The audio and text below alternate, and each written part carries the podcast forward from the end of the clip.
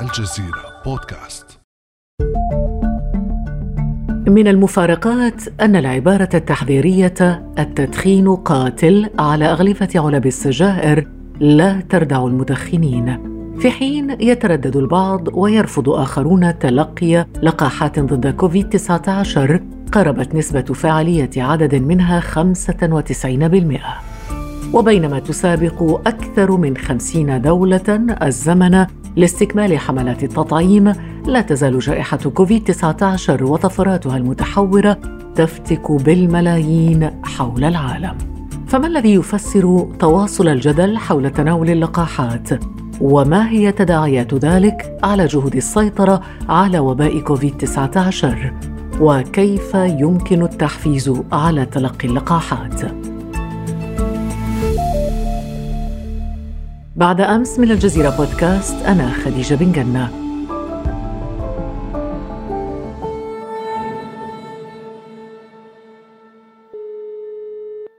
وينضم إلينا في حلقة اليوم البروفيسور يحيى مكي المختص في علم الفيروسات والمستشار السابق لدى منظمة الصحة العالمية.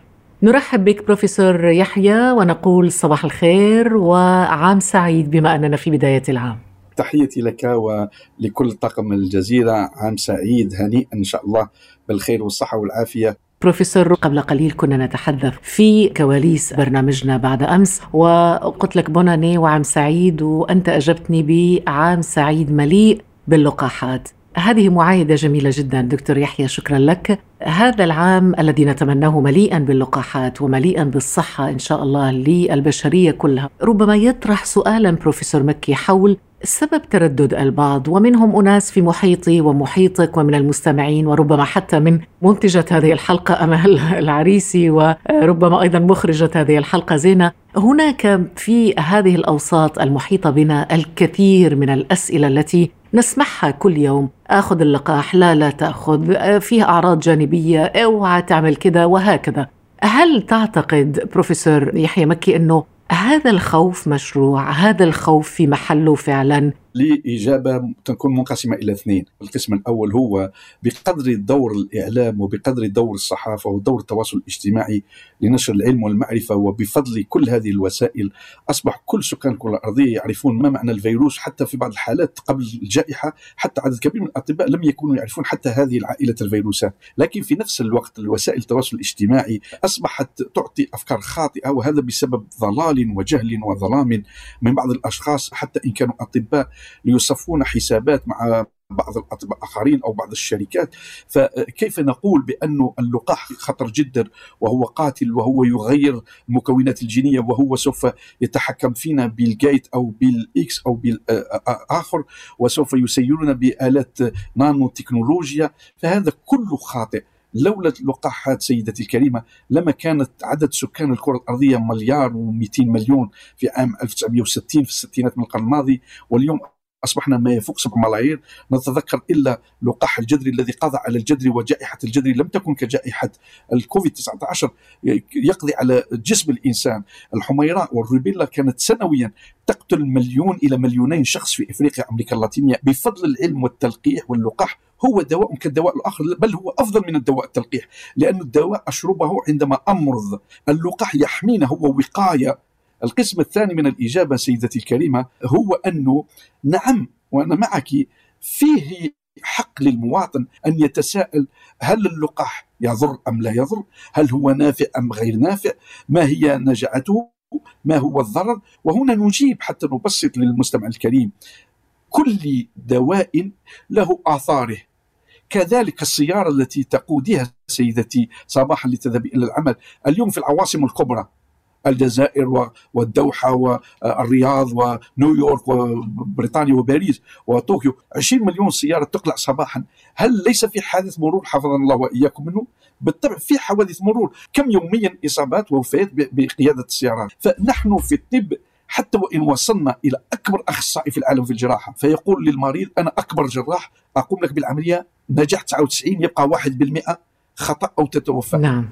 أنا أؤكد على هذا الكلام بروفيسور لأنه أنا يمكن سأفتح قوس صغير جدا لأقول أنه فعلا الأخطاء هذه موجودة وأنا نفسي تعرضت وأنا أجري عملية جراحية لفقرات الظهر تعرضت لخطأ طبي بصراحة كان قاتل وأدى إلى تسرب الإسمنت الطبي إلى القلب. فهذه يعني هذا تأكيدا لكلامك دكتور. نحمد الله أنه عافاك ولم يلتمس نور وجهك. الحمد لله يا رب. يعني كلامك يوحي دكتور يحيى أنه الأعراض الجانبية واحتمالية وجود أخطاء أو أعراض جانبية هذا شيء مفروغ منه موجود ولا يمكن أن نتحدث عن إمكانية إيجاد لقاح أو تطعيم آمن 100% نعم سيدتي لكن من صراحة الخبراء وكل مصنعين اللقاح سواء اللقاح الروسي في معهد جاماليا اللقاح الصيني في شركة كانسينو فايزر لقاح موديرنا لقاح جونسون جونسون لقاح أسترازينيكا أكسفورد اللقاح الفرنسي الذي سوف يأتي اللقاح الهندي اللقاح البرازيلي الذي سوف يأتي التركي الروسي الصيني كله.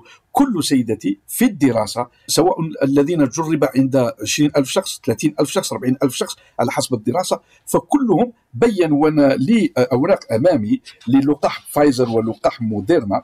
ويثبت بأنه عندما لقحوا 40 ألف شخص بموديرنا ستة حالات فقط كان فيها التهاب حاد وفايزر ست حالات كان في حساسية كبيرة يعني حادة ولم يتوفى أي شخص بهذا اللقاحان لحد الآن فما معنى هذا؟ معنى أنه الآثار معروفة آثار الحمى آثار القياء في بعض الحالات آثار الصداع فشل يومين ثلاثة أيام أربعة أيام ويصحى الإنسان ويتعافى ويصبح محمي. عندما يعني نلقح مليون شخص وتقع لنا حالة في المليون شخص. هل في فرنسا نلقح مليون شخص وفي المليون واحد في هذا المليون يقع له حساسية حادة أو التهاب في الأنسجة الدماغية أو التهاب في الكبد؟ ونحمي 900 1099 1999 شخص أو لا نلقح المليون وتقع عندنا كما اليوم في فرنسا ما يفوق 70 ألف وفيات. فهنا ندرس الفائدة والضرر النجاعة أو المحاسن والمساوئ للتلقيح.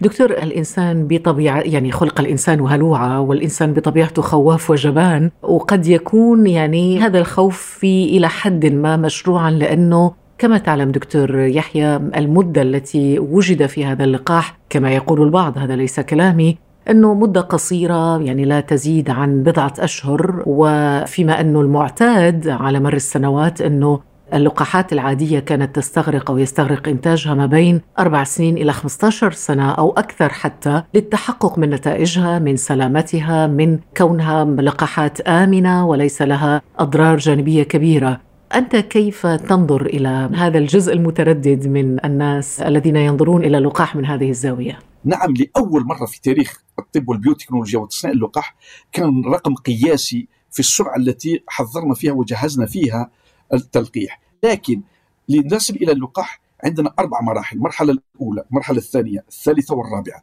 المرحلة الأولى هو كيف نصل إلى اللقاح في المخبر فهذا يتطلب منا تقريبا سنة. المرحلة الثانية كيف نجربه عند الحيوانات فهذا يتطلب منا سنة إلى سنتان. والآخر الثانية نجربه عند أقل من 100 شخص. فعندما نجد بأنه في المئة شخص لا وفيات ولا التهاب حاد لا في الكبد ولا في القلب ولا أي ضرر إلا الضرر المعروف الحمى القياء الإسهال التعب. ومن ثم نمر إلى المرحلة الثالثة. المرحلة الثالثة هو ندرسه عندما فوق ألف شخص. نستطيع 2000 3000 لكن هذه المخابر درسته عند 20000 32000 35000 حتى 50000 شخص متطوع لإعطاء له اللقاح. لماذا؟ وقمنا هذا في ظرف ثمانية أشهر عوض عشر سنوات لأنه أدخلنا المرحلة الثانية في الأولى. في نفس الوقت الذي كنا نجربه في المخبر جربناه عند الحيوان. وفي المرحلة الثانية نحن نجرب عند الحيوان وأخذنا متطوعين أقل من 100 شخص جربنا تقريبا عند 10 أو 20 شخص. فالمرحلة الأولى والثانية والثالثة قمنا بهما في نفس المرحلة في نفس الزمن. ربحنا ست سنوات تقريبا. ومن تاليها المرحلة الثالثة قمنا بها تقريبا من شهر ماي الشهر السادس الخامس في السنة 2020 حتى إلى شهر أكتوبر. ولماذا النتائج بدأت تظهر في شهر أوت بالنسبة لسبوتنيك الروسي؟ ومن ثم أكتوبر نوفمبر ومعظمها في آخر نوفمبر وأوائل ديسمبر الاعلان عن النتائج الحقيقيه وطلب بالرخصة. لأنه سيدتي الكريمة كما يقول المثل بالعلم والمال الناس يبنوا الناس مجدهم ولا يبنى مجد عن جهل وإقلال. لأنه لأول مرة الرئيس ترامب وما أعظم ما أمريكا وفر 8 مليارات دولار لفايزر وموديرنا وجونسون جونسون. الروسي وفر ما يفوق 6 مليارات الصين ما يفوق 7 مليارات بريطانيا ما يفوق خمس مليارات. فرنسا كذلك. ولماذا فرنسا تأخرت مثلا؟ وهي من أكبر دول مصنعة للقاحات لأنه لم تدفع المال الذي دفعته أمريكا. المشكل في فرنسا هو أنه كانت تحتسب أنه التطوير اللقاح سوف يكون له وقت وسوف كيف نتحكم في الجائحة عن طريق القناع وعن طريق التطوير الأيادي. وربما لم نكن نتوقع حتى نصل إلى المرحلة الثانية أو الثالثة من الموجة. طيب عندما تتحدث عن هذه اللقاحات بروفيسور يحيى هل كلها آمنة بهذا الشكل بما يزيل حالة التردد الموجودة لدى المتلقين لهذه التطعيمات أم أنه لا هناك تطعيم آمن أكثر من الآخر. يعني أنا شخصيا مثلا سأرتاح أكثر للقاح مثلا الأمريكي مقارنة باللقاح الروسي أو الصيني. قبل ما نستورد أو نشتري اللقاح ندرس ملف اللقاح من طرف الهيئات الوطنية لكل دولة ونرى ماذا ترخيصه المنظمة العالمية للصحة أعطت ترخيص لفايزر لحد الآن ولم تعطيه للقاحات الأخرى.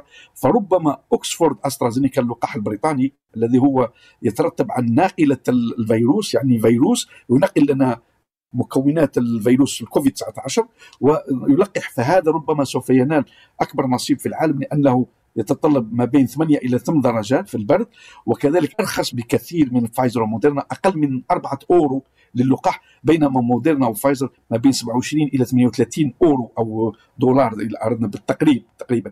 إذا الأسعار تختلف. نعم الأسعار تختلف لكن المكونات والتلقيح هو نفس التلقيح لكن اللقاحان الجديدان الذين هم متأسسان على التركيبة الجينية بالحمض الريبونيكليك المرسال أو الرسول فهذه طريقة جديدة اختراع جديد باهر للعلم وللتطور وللعلاج.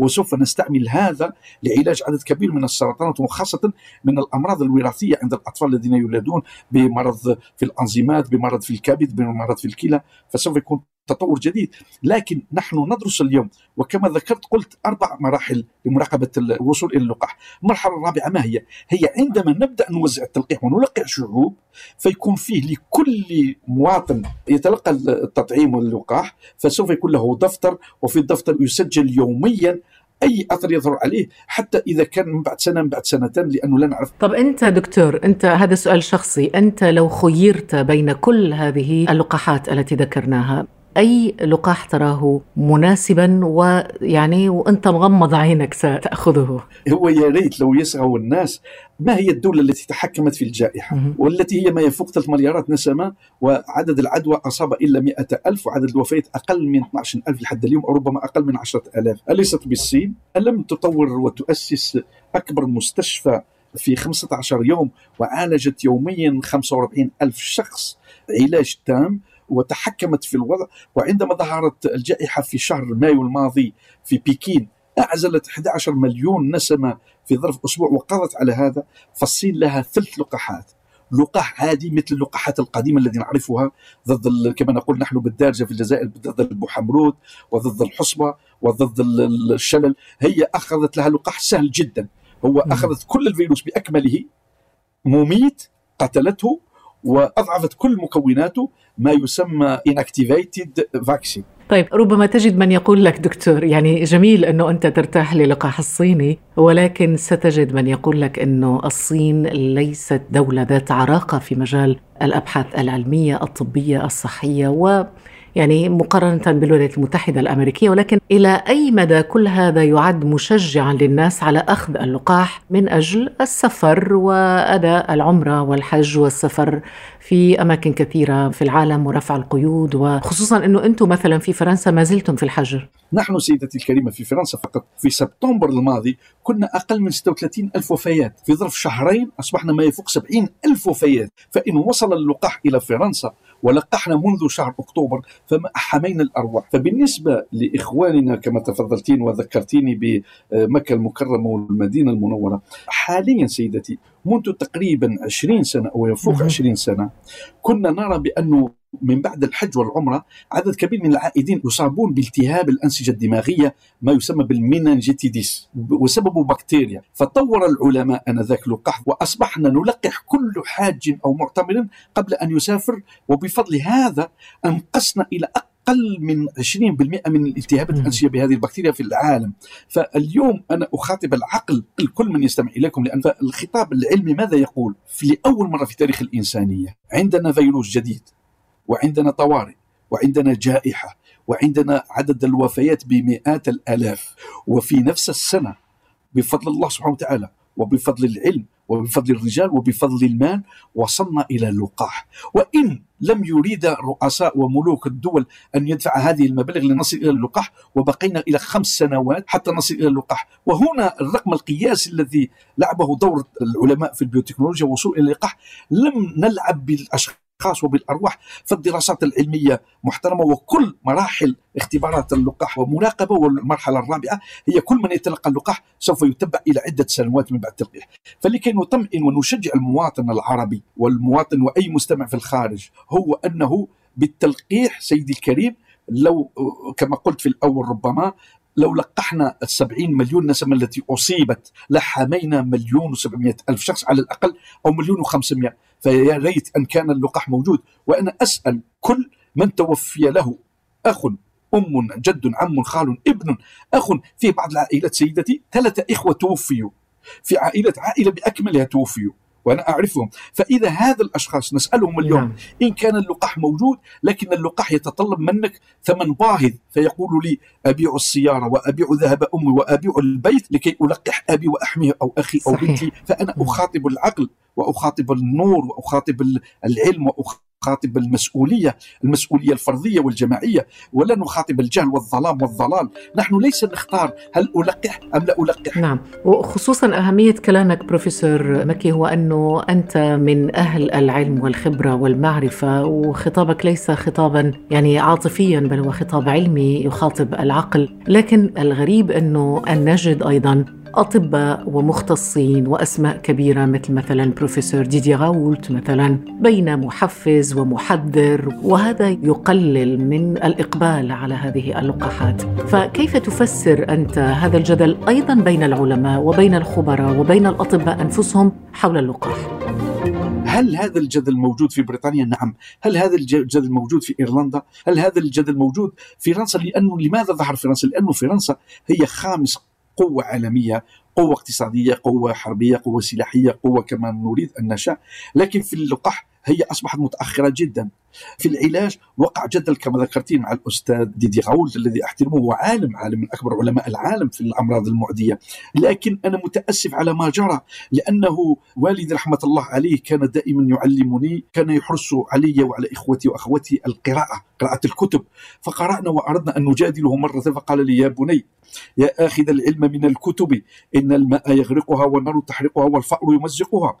أصحب شيخا عارف المسالك يقيك من طريقك كالمهالك ويذكرك الله إذا نسيت ويوصل العبد إلى مولاه. ما شاء الله عليك دكتور. أنت لست فقط يعني عالم فيروسات ما شاء الله عليك بروفيسور يحيى ولكن واضح أنه عندك أيضا ميول شعرية وأدبية. الوالد كان حرصه الكبير لا يريد الرزق بل يريد العلم لأنه وأنا صغير كان يقبضني من أنف يقول لي خيمة مال أم رجال فأنا من الصغر أقول له خيمة مال يقول لي من يأتي بالمال؟ نقول له الرجال يقول لي خيمة من؟ الرجال. فالجدال الذي وقع هو خطأ من كل الأطراف. لأنه السيد ديدييه راوولت كان من حقه عندنا لجان وعندنا نقابات طبية كان يناقش هذا في النطاق الطبي لأنه من ناحية كان له الحق لكن من ناحية أخرى علميا أثبت بانه الهيدروكسيكلوروكين ليست بأنه دواء ضد الفيروس دواء يكبت الفيروس في الخلية. والسيد راوولت يتابع قضائيا لأنه لم يحترم البروتوكولات الدوائية حتى نقول هذا الدواء مفيد أو غير مفيد. أنا كل ما أريد أن أوصله هو ثقة المواطن في العلم والعلماء والأطباء وثقته في الدواء فهل البروفيسور ديدي غاوت يقول اليوم يشكك في اللقاح ابدا لأنه اللقاح متركب تركيبة سليمة لكن ربما هل كان اللقاح أن نصل إليه من بعد سنتين أو ثلاثة؟ لا، هنا كان فيه طوارئ ونحن في حالة حرب وطوارئ ضد هذه الجائحة، كيف نحمي الأرواح؟ إن كان فيضان، كيف نوقف الماء؟ نوقف الماء بأكياس من الرمل ومن الحجر، فكيف نوقف هذه الجائحة؟ نعم. نوقف هذه الجائحة اليوم باللقاح ووصلنا إلى اللقاح. أنا تمنيت في الأول وقلت إن شاء الله تكون سنة اللقاحات بدون كوفيد 19 فإن شاء الله بوصول اللقاحات إلى كل الدول ونبدأ نلقح يعني على الأقل 70% من المواطنين فنبدا إن شاء الله يا رب. نقضي على الجائحة وما نتمناه أن تزول كلها من فوق الأرض ولكن ربما تعود موسمية كالانفلونزا إن شاء الله يا رب. نعم وكلامك جميل جدا دكتور يحيى. ومطمئن ومشجع في نفس الوقت. وأنا من الناس اللي بعد هذه الحلقة اقتنعت بأخذ هذا التطعيم الخاص بكوفيد 19 ورفعت الكثير من اللبس والغموض دكتور حول لقاحات كوفيد 19 خصوصا في ظل كل هذا الجدل وما يمكن أن نسميه حتى بحروب اللقاحات. أختم بهذا البخيل بالمال بخيل على نفسه والبخيل بالعلم تحاسبه الإنسانية حتى وإن كانت غائبة لا تعرفه. فأشكرك أن تحتي لي هذه الفرصة ونحن في خدمتكم إن شاء الله. بروفيسور يحيى مكي المختص في علم الفيروسات والمستشار السابق لدى منظمة الصحة العالمية من مدينة ليون بفرنسا. شكرا جزيلا بارك الله فيك. كان هذا بعد أمس.